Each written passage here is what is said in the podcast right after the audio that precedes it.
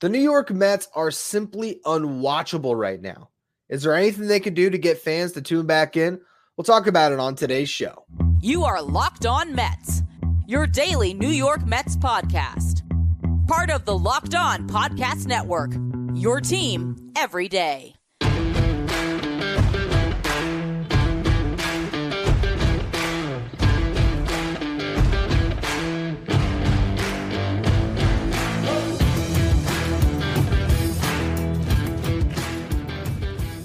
Hello to all you uh, amazing Mets fans. You're listening to Locked On Mets, part of the Locked On Podcast Network, your team every day.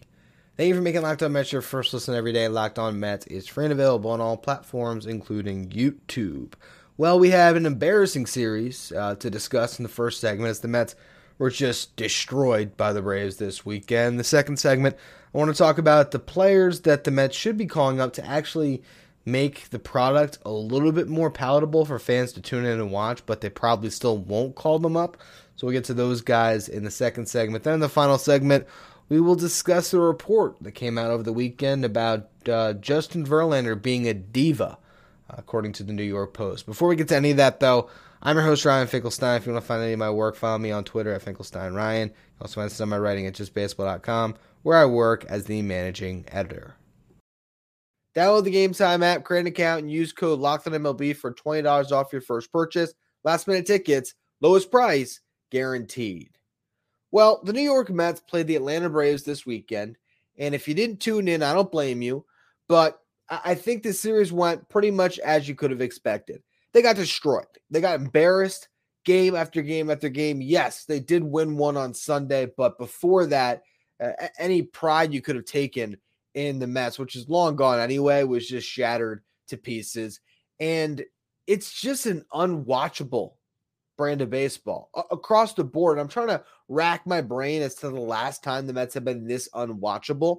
And I don't even know because 2018, which is the last really bad season the New York Mets had, you know, Jacob DeGrom at least won a Cy Young and you got to watch him pitch every five days. So there was some stuff there. And yeah, sure, there's a couple good players left. And I like watching Kodai Senga pitch, and I like watching Jose Quintana pitch. And those are a couple games a week where you say, hey, the Mets actually have a little bit of a chance.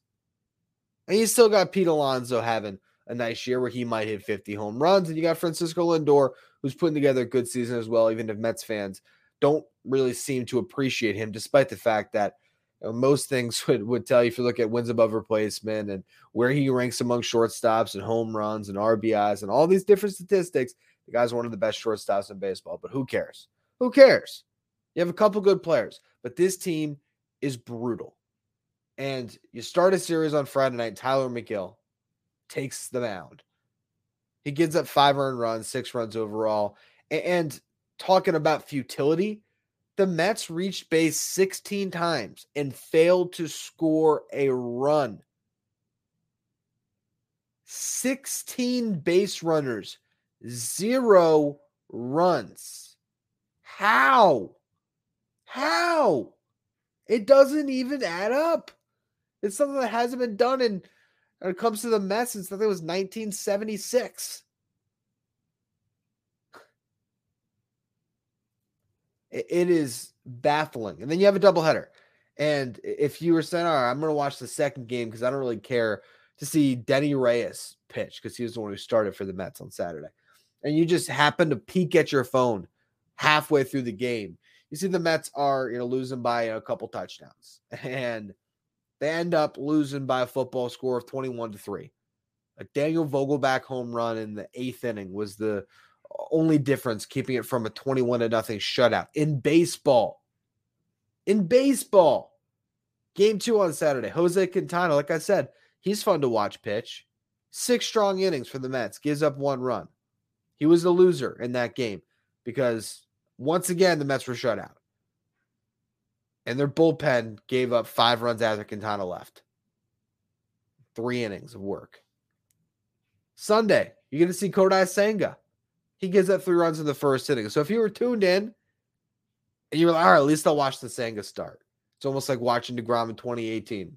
Not on the same level, of course, but just, hey, he's the one guy that's a really good pitcher that you can watch and maybe at least fantasize about the next you know four years that Senga could be pitching with the Mets uniform on and how he could eventually be part of some good teams, right? He gives up those runs early. A lot of people probably just turn the game off. Now the Mets end up winning. Uh, they had a ridiculous uh, was it the fifth inning? Uh, yeah, fifth inning where they scored the six runs. But it's not like it was home runs or anything flashy. There was some base hits. There was a lot of walks. Two of the runs came in via bases loaded walks. One came in from a catcher's interference, and then a Rafael Ortega hit capped off the rally. Snooze fest. You score six runs in an inning to win a game against the Braves, and I'm calling it a snooze fest because it was. And guess what? The Mets still almost blew that game in the end. They barely hang on seven to six. This is a team that has been playing Rafael Ortega every day and Danny Mendick every day. You're seeing DJ Stewart a lot and Jonathan Arauz. And man, this is a team full of guys that you're going to look back in three years and say, oh, that guy played for the Mets? And there's a reason for all of it.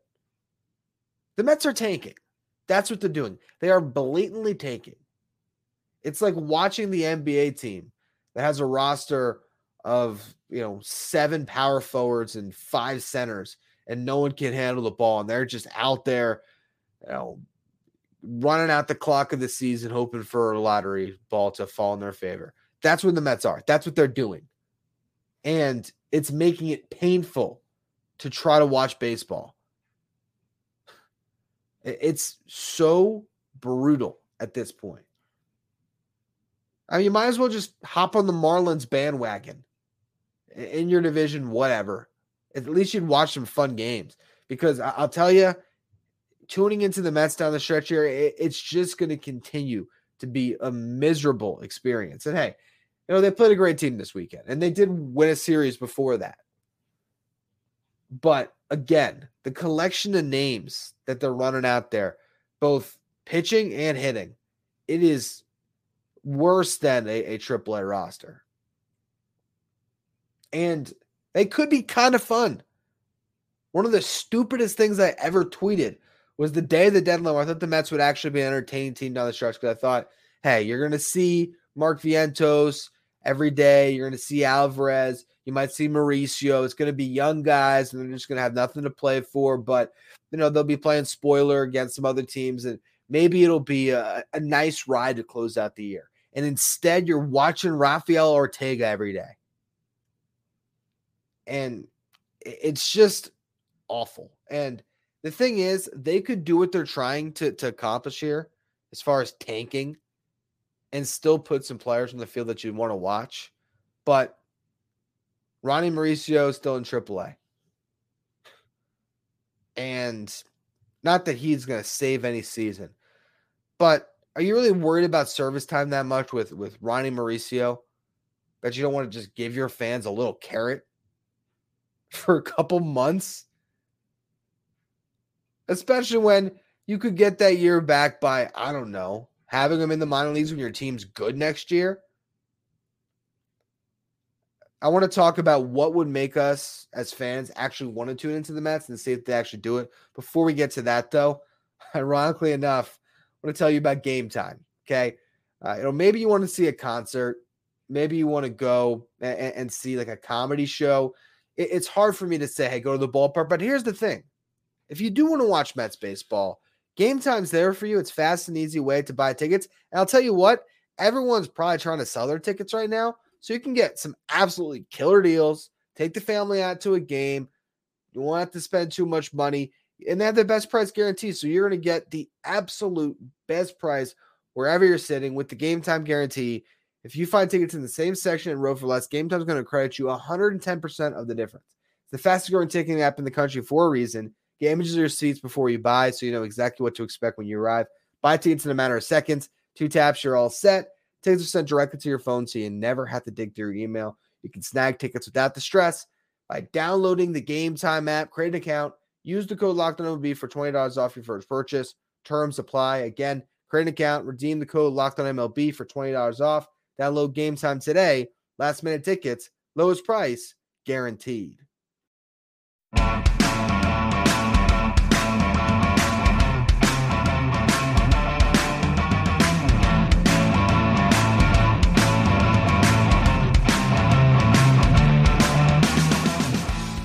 Mets play the Pittsburgh Pirates, 7:10 Eastern Time tonight. Catch every pitch of the Mets hometown broadcast with Sirius XM on the SXM app. Just search Mets. Now, last week I left you on the first edition of Locked On Binghamton Rumble Ponies. We were talking about the Mets Double A affiliate, and I want to pick up where I left off there a little bit here because there's a pitcher on that roster that I want to see in the big leagues, and I've been know, banging my drum for it for a couple weeks now, and I want to stay on this because I think there's a guy that's a chance to be a, a piece for the Mets in the future in their rotation, who you could get a look at right now, and it would make your product a lot better. It would excite fans who actually pay tickets and go to the ballpark and give them something better than Denyi Reyes or Tylor Megill. And it would give you a chance to take a look at a guy that know, might actually be able to help you in a massive way next year. I'm talking about Christian Scott. So, again, where I left you off last week, we were going through the Binghamton Rumble Pony season, and they were playing over the weekend the Somerset Patriots. It's you know week long series, so it's it's a, a series that spans six games. They took the first two games of the series, and then on Thursday night, uh, the night I recorded the episode, they lost 14 to nothing. Tyler Stuart who have been leading the minor leagues all year in ERA, got rocked. Friday night, the Rumble Ponies lost nine to nothing. Sunday, they lost eight to nothing. So three shutouts that they lost, and they gave up against that team, which is the Yankees AAA affiliate that's been the best team in that league all year. They gave up, was it 23, 31 runs? Yes, 31 runs in those three games, the last four games of that series. Okay, you don't want the game that they won though. It was on Saturday, and Christian Scott was on the mound. He went six and a third. He allowed just one hit, no earned runs, had five strikeouts, and did not walk a batter. He threw 65 strikes out of his 94 pitches. He's now made 10 starts in double A. He's pitched to a 267 ERA. He has 69 strikeouts, which is super nice, compared to just eight walks and 57 and a third innings pitched. He's been awesome and his control is amazing right now. He's not walking many batters. He has a great feel for his pitches. He's the type of guy that could make that jump, in my opinion, and could probably surprise some people. And I guess it doesn't matter, right? If you are all into a rebuild for this year and reset and, and repurposing the investment, Steve Cohen's dollars, and all that stuff, if that's really what you're doing, then I understand them being as all in on that as possible. And it's going to be a miserable end to the season for Mets fans, but you weren't going anywhere anyway. And hey, it's important, okay, to to tank. And I, I and for those of you who didn't listen to my episode, I think it was last Monday about it. This is actually something the Mets have to do in some respects because being a luxury tax team if they fall out of the top six, if they're not one of the six teams that gets a lottery ball picked for them, they are going to have that pick drop 10 slots. So you will have a season that's miserable where the Mets you know, might barely win 70 games when it's all said and done. And they could drop from pick seven or eight to 17 or 18. Now, if they're in the top six, okay, you're good. You get to keep your pick. So I do understand why the Mets are trying to lose, but I don't think that putting Christian Scott in your rotation is going to change that. Because guess what? After Christian Scott goes five scoreless, the bullpen behind him just throw out, you know, Jimmy Yacabonis. I don't think he pitched well this weekend. Whatever. Throw anybody else out there. You know, find you know, see what uh what was that guy from a couple years ago? Find Jared Eickhoff and put him in there. Why don't you bring Dylan Bundy up, who you had in your farm system for a minute until you got destroyed? Put him in your bullpen. Just have have a tanking pitcher. You know, put Danny Mendick in a one-run game. Why not? Just be blatantly obvious. But at least give me six innings of baseball that I'd actually like to watch with Christian Scott. And you could also Mike Vasil's another guy that fans would like to see. To me, it's about someone who's ready to to jump into a big league rotation. And as crazy as it is that I'm saying after 10 double A starts, Scott's there. Mike Vasil, who's in AAA right now, is pitching to a 5.48 ERA, and he didn't pitch well on Sunday either. Went five and two thirds, allowed three runs off four hits and three walks. He's still walking way too many batters. I don't think that he would come up and be successful. And again, I actually kind of think Scott would. And it would just make the product a little bit better. Now, other players who you could see down the stretch that would make games more exciting. Brett Baty coming back. Are we going to see that? I doubt it. He has homered twice in four games back in AAA, but you can gain a whole year of service time on him. You can get a whole extra year of control by holding him in the minor leagues. I think they're probably going to do that. And honestly, I don't even think that it's the, the wrong decision.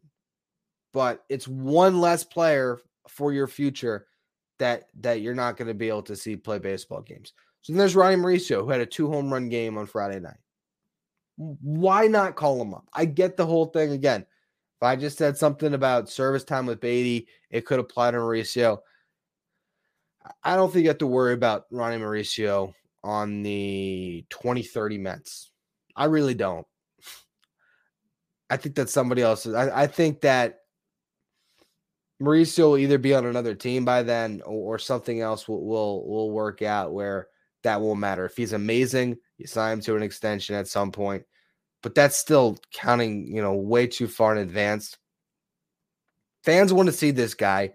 He's clearly earned a promotion. He's done everything he had to in AAA. Um, are his numbers outstanding compared to the league when you look at weighted runs created plus and a league that has so much offense where he has good numbers but not great compared to other guys around him? Sure. Would it be nice to see what he looks like against MLB pitching for a month and a half? Yes, it would. Lastly, Luke Ritter. He's leading the Mets minor leagues in home runs this year. He's in AAA. He's not necessarily even considered a prospect because he's an older guy. I don't have his age in front of me. I think he's 26, if I'm not mistaken. He's got a 423 on base percentage in August. Like, why not? I'd rather see Luke Ritter, who maybe has a chance to be, you know, a, utility guy for the Mets for a couple years if, if everything breaks right. I'd rather see him getting playing time than Danny Mendick or uh, you know Rafael Ortega, and with Jeff McNeil, you know, play Jeff McNeil in center field for all I care, honestly. I just feel like there's some players that you could call up that would make these games a little less frustrating. They'll give you at least a couple more at bats a game that you want to watch, or a guy who starts every fifth day that you're excited to tune in on. And instead, they are so committed to tanking, which is what I think is pretty obvious they're doing at this point that they are putting the worst product on the field possible. And guess what? If the Mets end up winning the lottery and they have a top six pick, and even better if they're you know, the top three or something crazy, hey, it was all worth it. And Mets baseball in the future is going to be better for it. But the current product is just a disaster. Now, I want to close the show today on the biggest story of the weekend, I guess, which was that Justin Verlander is a diva. Uh, I'll talk about that one in a minute. First, though, another word from our sponsors.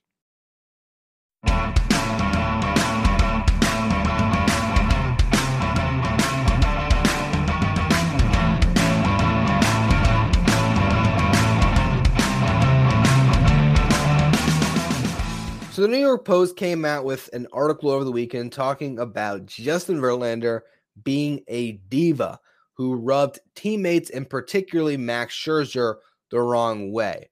An anonymous met Scherzer. Scherzer. Sorry, I had Max Scherzer's name caught my throat. An anonymous Met went to the New York Post and blasted Justin Verlander a little bit. He was a diva that he uh, thought that the Mets analytics department was way behind the Astros and you know was was not happy with that and that he was basically the the root uh, of a clubhouse that was dysfunctional that maybe led to lost baseball games. Well, the report is the report. When teams lose, the clubhouse is not in a good place. I, I feel like it's that simple.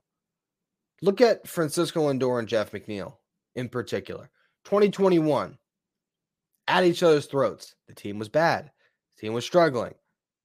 The team was just frequently in frustrating situations. Frustration boils over. Look at 2022. They're best friends all of a sudden. I don't know if I maybe that's going a bit too far, but they're in a great place. They're they're winning games together, and all is fine as well. Now this year, not to say it, the two of them are, are having issues or they're the reason for any clubhouse dysfunction, but when you lose games, people generally aren't happy. Justin Verlander being a diva and all that. I think the biggest question is was that a big mistake, right? Was the the signing of Justin Verlander something the Mets if you go back in time w- would you do that differently? And where I land on it is no. For one, the result of Justin Verlander now is you got arguably the top two prospects in the Astros farm system. Drew Gilbert is now a top two prospect or I guess top two or three, depending on which source you look at. Um, prospect in the Met system. A really good defensive center fielder who everyone says plays with his hair on fire, who, you know, if everything breaks right, could be up midway through next season. Ryan Clifford is uh, the prospect now in the Met system that I think has a chance to be the best player out of any of them. A guy that I think before too long will be the top prospect in the system because, for one, you have Acuna and you have Gilbert who will graduate at some point, you would think, over the next, you know, if not calendar year, a little bit beyond that. And that'll knock him up a couple of pegs, but also he's just tearing the cover off the ball this season. He hit his 20th home run at 19. Well, he's now 20. He just turned 20, though, not that long ago. And he's got 20 bombs in, in high A. Unbelievable stuff. So because of that trade, yes, everything worked out. Now getting back to the signing and trying to win this year, which is what you know, signing Justin Verlander was supposed to do. Look at the other options they had. The top of that market was Carlos Rodon, it was Justin Verlander, and it was Jacob DeGrom. Rodon's been awful and hurt. DeGrom hurt. Tommy John, second one at his age. And Verlander was good. He pitched well. I'm not going to blame everything on him this season, like an anonymous Met maybe tried to in, in some respects.